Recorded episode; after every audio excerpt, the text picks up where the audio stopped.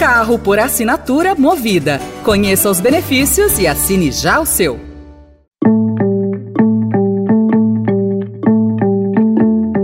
Olá, começa agora mais uma edição do Notícia no seu Tempo, um podcast do Estadão para você ouvir as principais informações do jornal.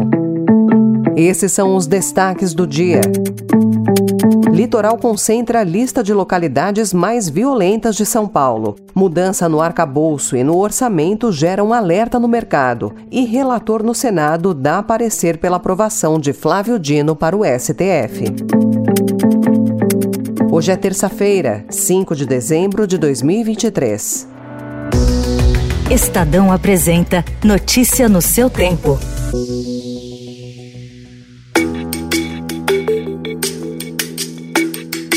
O litoral de São Paulo lidera a lista de localidades mais violentas do estado, entre os 136 municípios paulistas com mais de 50 mil habitantes. Peruíbe, Caraguatatuba, Mongaguá e Ubatuba estão entre os cinco municípios com os maiores índices de crimes. O índice de exposição aos crimes violentos, elaborado pelo Instituto Sou da Paz, reúne dados de roubos, estupros e homicídios. Para os pesquisadores, a hipótese de criminalidade sazonal provocada pela presença de turistas no período de férias não se confirma. A Secretaria da Segurança Pública diz reforçar as ações no litoral e aponta que os dados mostram uma queda nos crimes em 2023.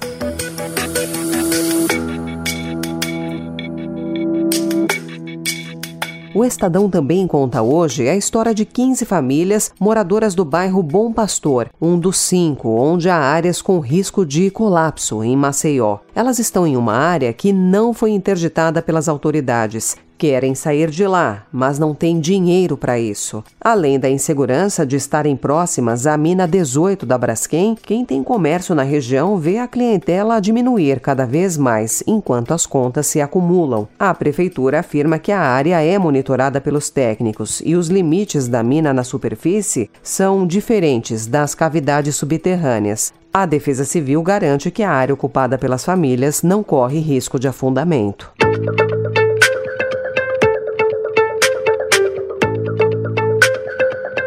Em economia, o Estadão destaca hoje que o governo e o Congresso têm feito movimentos na área fiscal que já colocam em alerta especialistas em contas públicas. Economistas ouvidos pelo Estadão apontam perda de transparência e irrealismo orçamentário em meio às propostas que alteram a contabilidade federal e modificam um novo arcabouço fiscal antes mesmo de a regra entrar plenamente em vigor. Há quem veja, inclusive, a volta da chamada contabilidade criativa. No rol de medidas, as mais recentes são a tentativa de reduzir um eventual bloqueio de gastos em 2024 para blindar os investimentos e emendas em ano de eleição municipal e a engenharia financeira para viabilizar um novo programa voltado a alunos de baixa renda do ensino médio. A medida educacional é vista como meritória e de custo fiscal relativamente baixo, mas recebe críticas por já ter nascido fora fora do limite de gastos.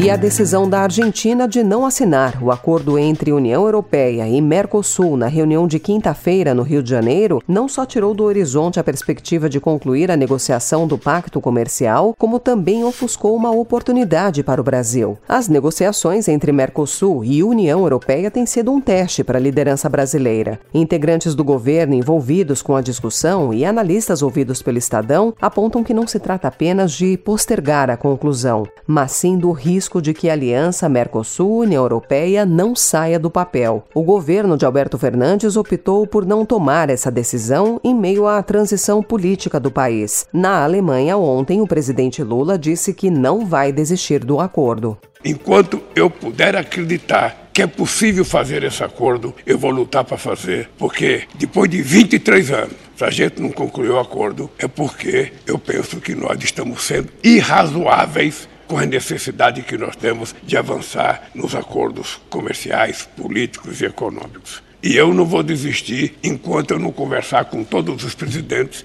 e ouvir, sabe, o não de todos.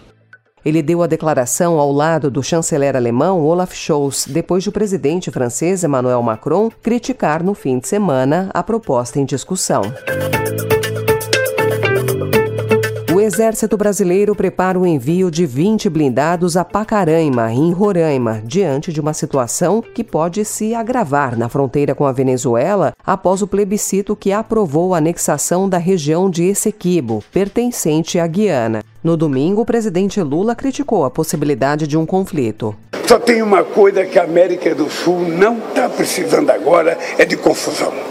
As ameaças já fizeram o governo da Guiana se posicionar, buscando estreitar a sua cooperação na área de segurança com os Estados Unidos.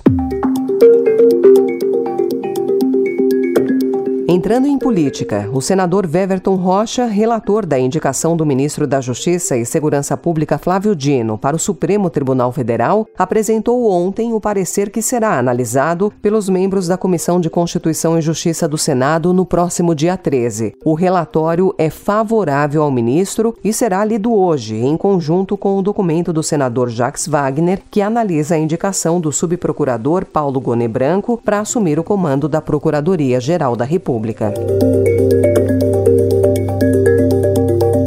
Área técnica do Tribunal de Contas da União produziu um relatório sugerindo que o ex-presidente Jair Bolsonaro entregue, em um prazo de 15 dias, objetos que recebeu em agendas oficiais e em viagens internacionais enquanto era chefe de Estado e não foram devidamente registrados no acervo público da União. O documento foi encaminhado aos ministros da Corte na última semana e ainda não foi apreciado em plenário. Apesar das determinações quanto ao destino dos bens, o documento não menciona qualquer responsabilização de envolvidos no caso. Notícia no seu tempo.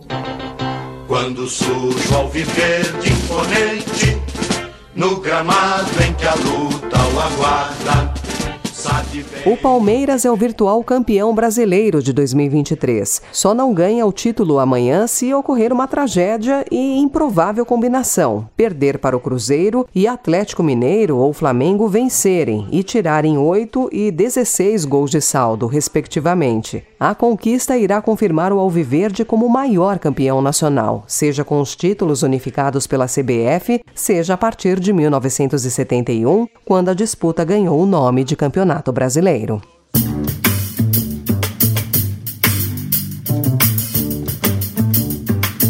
Essa foi mais uma edição do Notícia no seu tempo, com a apresentação e roteiro de Alessandra Romano, produção e finalização de Mônica Herculano. O editor de núcleo de áudio é Manuel Bonfim. Você encontra essas notícias e outras informações em estadão.com.br. Obrigada pela sua escuta até aqui e até amanhã. Você ouviu Notícia no seu tempo. Carro por assinatura movida. Conheça os benefícios e assine já o seu.